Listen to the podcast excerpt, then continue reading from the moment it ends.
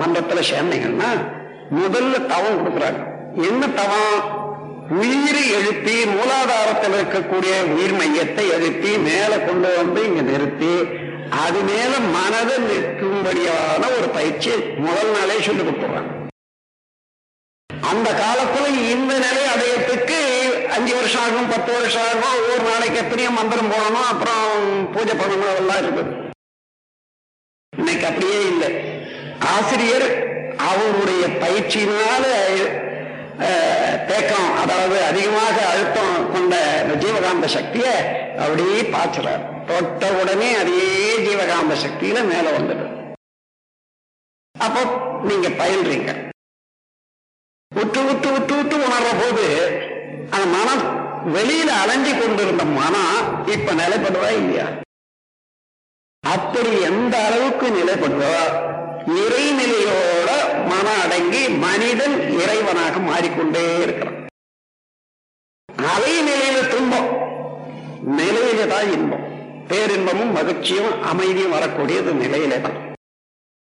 அதற்காக பயிற்சியை முதல் நாளே கொடுக்குறாங்க. அதன் பிறகு துரியம் என்ற மேல்நிலையை கொடுக்குறாங்க.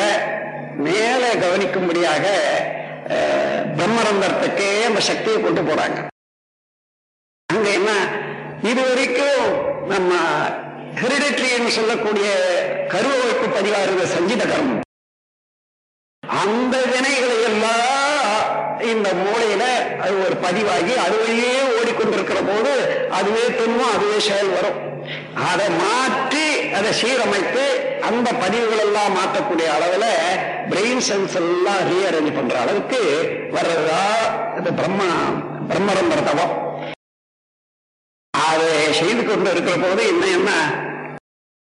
என்ன ஆராய்தல் ஆசை சீரமைப்பு சினம் தவிர்த்தல் கவலை ஒழித்தல் இறைநிலை இன்னதென்று உணர்த்துதல் குடும்ப அமைதி இவைகளெல்லாம் பயிற்சிகளாக பாடம் கொடுத்துட்டே வராங்க.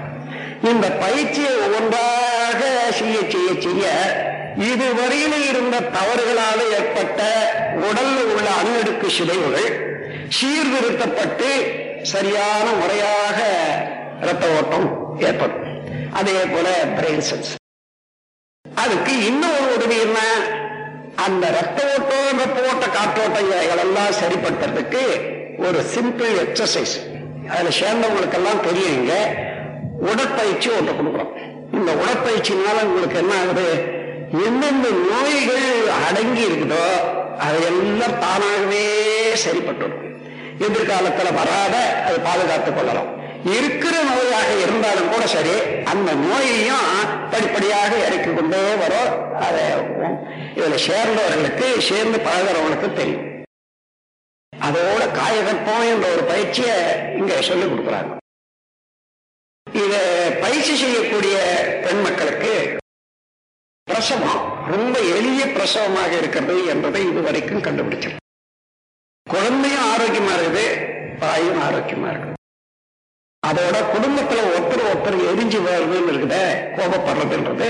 ஏன்னா சக்தி இல்லாத போது குடும்பத்தில் இருக்கக்கூடிய வேலையை அல்லது இன்னொருவருடைய செயலை தாங்கிக் கொள்ள முடியறதில்லை.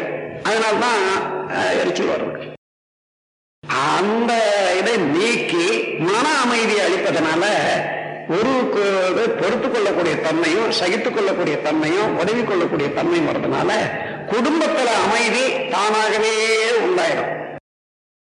இதெல்லாம் பயிற்சி செய்த குடும்பத்தை போய் பாருங்க. செய்து வரக்கூடிய ஆளுங்களை பாருங்க. அதுக்கப்புறம் குழந்தைகள் அதாவது ப- பதிமூணு பதினாலு வயசுக்கு உள்ள குழந்தைகளுக்கு பிள்ளைகளுக்கு படிக்கிற பிள்ளைகளுக்கு கொடுத்தா நல்ல மார்க் வாங்குறாங்க. படிப்பு நல்லா வருது. படிக்கிறது தங்குது. ஒழுக்கமாக இருக்காங்க பள்ளிக்கூடத்திலையும் அம்மா அப்பாவுக்கு அடங்கி இருக்கிறாங்க என்ற போது இந்த பயிற்சி எந்த அளவு மனிதனை மாற்றி அமைச்சு ஒரு நன்மை அளிக்கக்கூடியதா இருக்கிறதுன்னு பாருங்க. அத்தகைய பயிற்சி முறைய யார் வேணுமானாலும் சொல்லிக் கொடுக்கறதுக்கு தயாராக தொண்டு செய்யறதுக்கு தயாராக இருக்கிறவங்க தான் இங்க ஆசிரியர்களா இருக்காங்க. அத்தகைய முறையில உங்களை தேடி வந்திருக்கக்கூடிய ஒரு பெரிய பாக்கியம். வரப்பிரசாதம். இந்த மனவளக்கலை. அந்த மனவளக்கலையில நீங்களும் உறுப்பினராகி அன்பும் கருணையும் தான் அவனுடைய செயல். ஆகவே அத்தகைய முறையான ஒரு பயிற்சியில ஈடுபட்டு உங்களையும் அறிந்து கொண்டு உங்களுடைய உடல் நலத்தையும் பாதுகாத்துக் கொண்டு குடும்பத்தையும் வளப்படுத்திக் கொண்டு இறைநிலையை உணர்ந்து நாம் எடுத்த ஜென்மம் எடுத்ததுடைய முடிவான காரணம் இறைவனை அடைய வேண்டியதுதான் மனிதனுக்கு.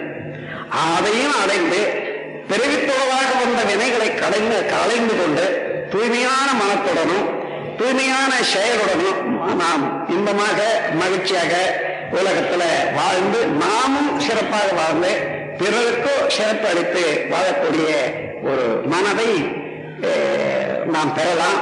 அதனால மனதை வளப்படுத்தி வாழ்வை சிறப்பிக்கக்கூடிய இந்த மனவளக்கலை மன்றத்தில் சேர்ந்த அன்பர்கள் அனைவருக்கும் வாழ்த்து கூற அதில் சேர தயாராக இருக்கிறவர்களுக்கும் வாழ்த்து கூறி நாம் எல்லாரும் சேர்ந்து உலகம் முழுவதும் நலம் பெற வேண்டும் என்று வாழ்த்தி என்னுடைய உரையை முடிக்கிறேன். வாழ்க வளமுடன்.